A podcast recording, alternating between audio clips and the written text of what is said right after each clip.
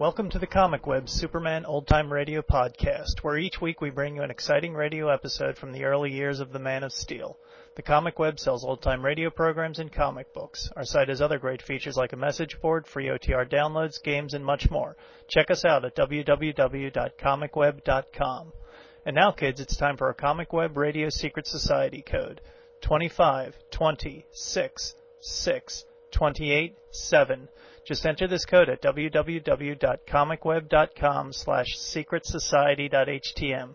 Deciphering the code will give you all the benefits of membership in the Comic Web Radio Secret Society. Benefits include more free episodes, fun facts, and a certificate of membership. The code again is 25 20 6 6 28 7. Now just sit back, relax, and enjoy this episode of The Man of Steel. Thank you. Presenting the transcription feature Superman. Up in the sky. Look! It's a bird. It's a plane! It's Superman. And now, Superman, mighty visitor from the destroyed planet Krypton, who has appeared on Earth as the champion of the weak and the oppressed. Faster than a speeding bullet, stronger than a locomotive, with a physical structure never before realized by mortal men, Superman goes about among human beings as Miles Clark Kent, news reporter for the Daily Planet. When we last saw him, Superman was on the trail of the Giptonelli gang, petty racketeers, who had escaped from town after capturing Lois Lane, feature writer for the Daily Planet.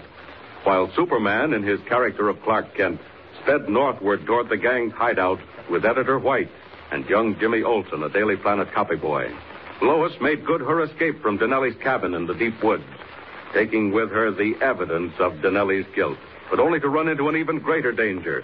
In leaving the cabin to follow her, Denelli and his henchman Spike accidentally knocked over a kerosene stove, and at once the flimsy wooden shack was a mass of fire.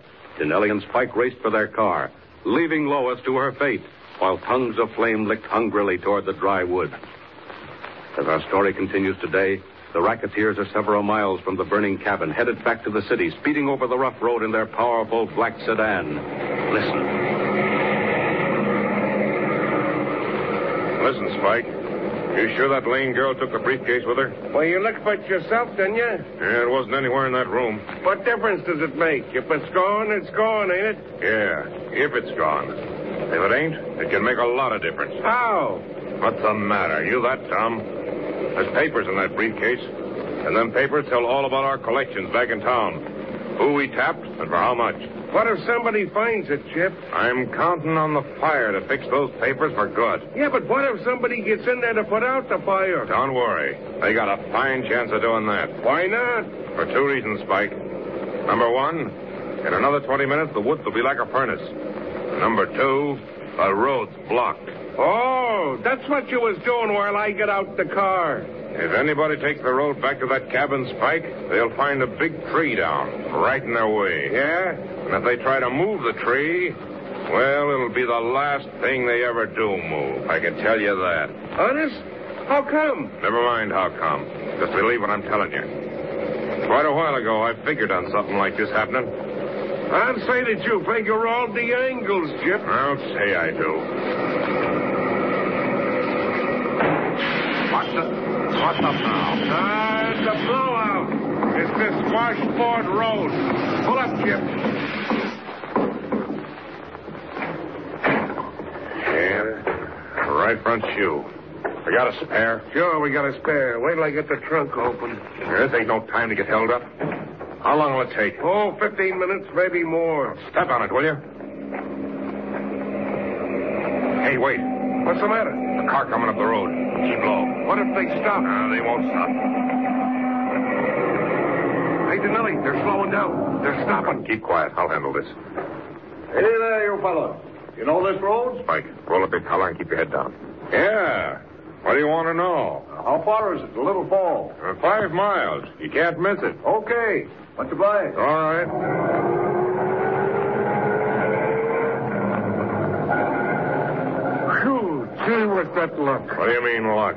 See the guy in the front seat next to the driver? No, what of it? I ain't sure, but I think it was that newspaper guy. What's his name? Clark Kent? Yeah. He didn't open his trap, but I bet it was him all right. And didn't I see a kid in the back seat? Yeah. Yeah, there was a kid in there. I don't know who the old guy driving was, but if I'm right and the other fellow was Kent, well, it's a cinch the kid was young Olson. Gee, well, what are they doing up here? After the lane girl, of course.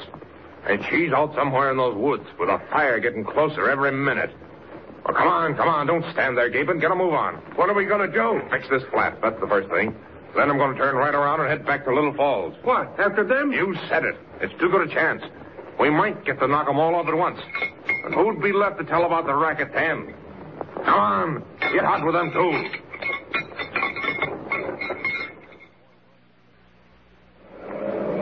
Mr. Kent, are we anywhere near Little Falls yet?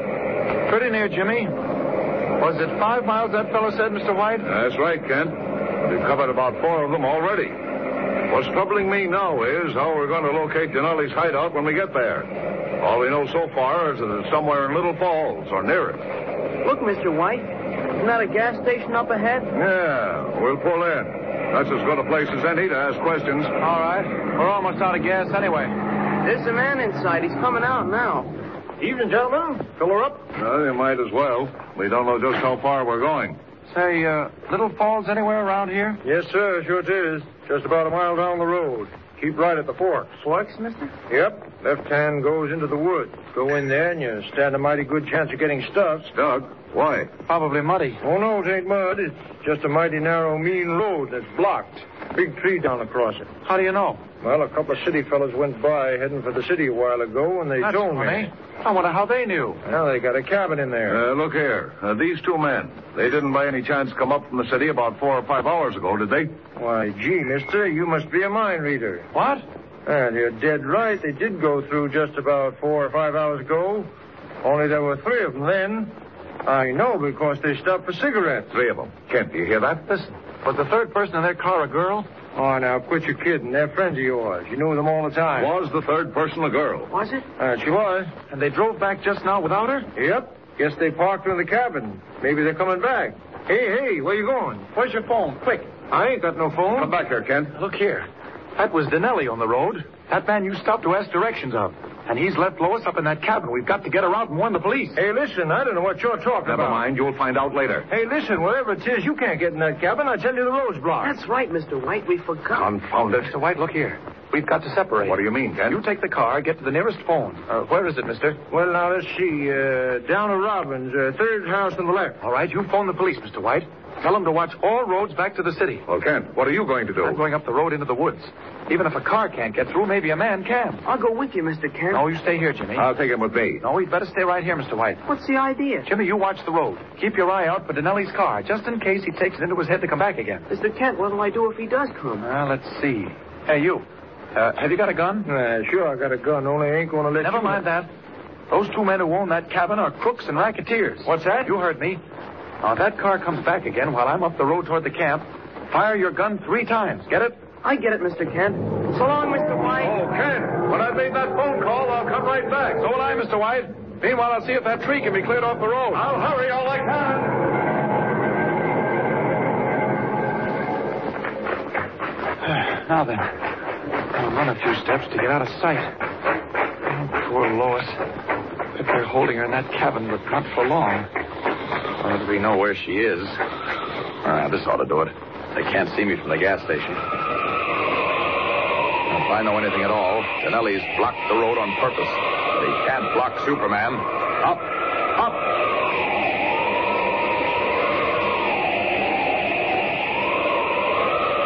Leaping into the air, Superman streaks over the darkness of the pine woods, following the dim ribbon of the dirt road below. An odor of smoke is in the night wind, but he pays no heed to that. On through the darkness, then sharply down toward the impassable barrier of a huge fallen tree, blocking off all entrance to the cabin.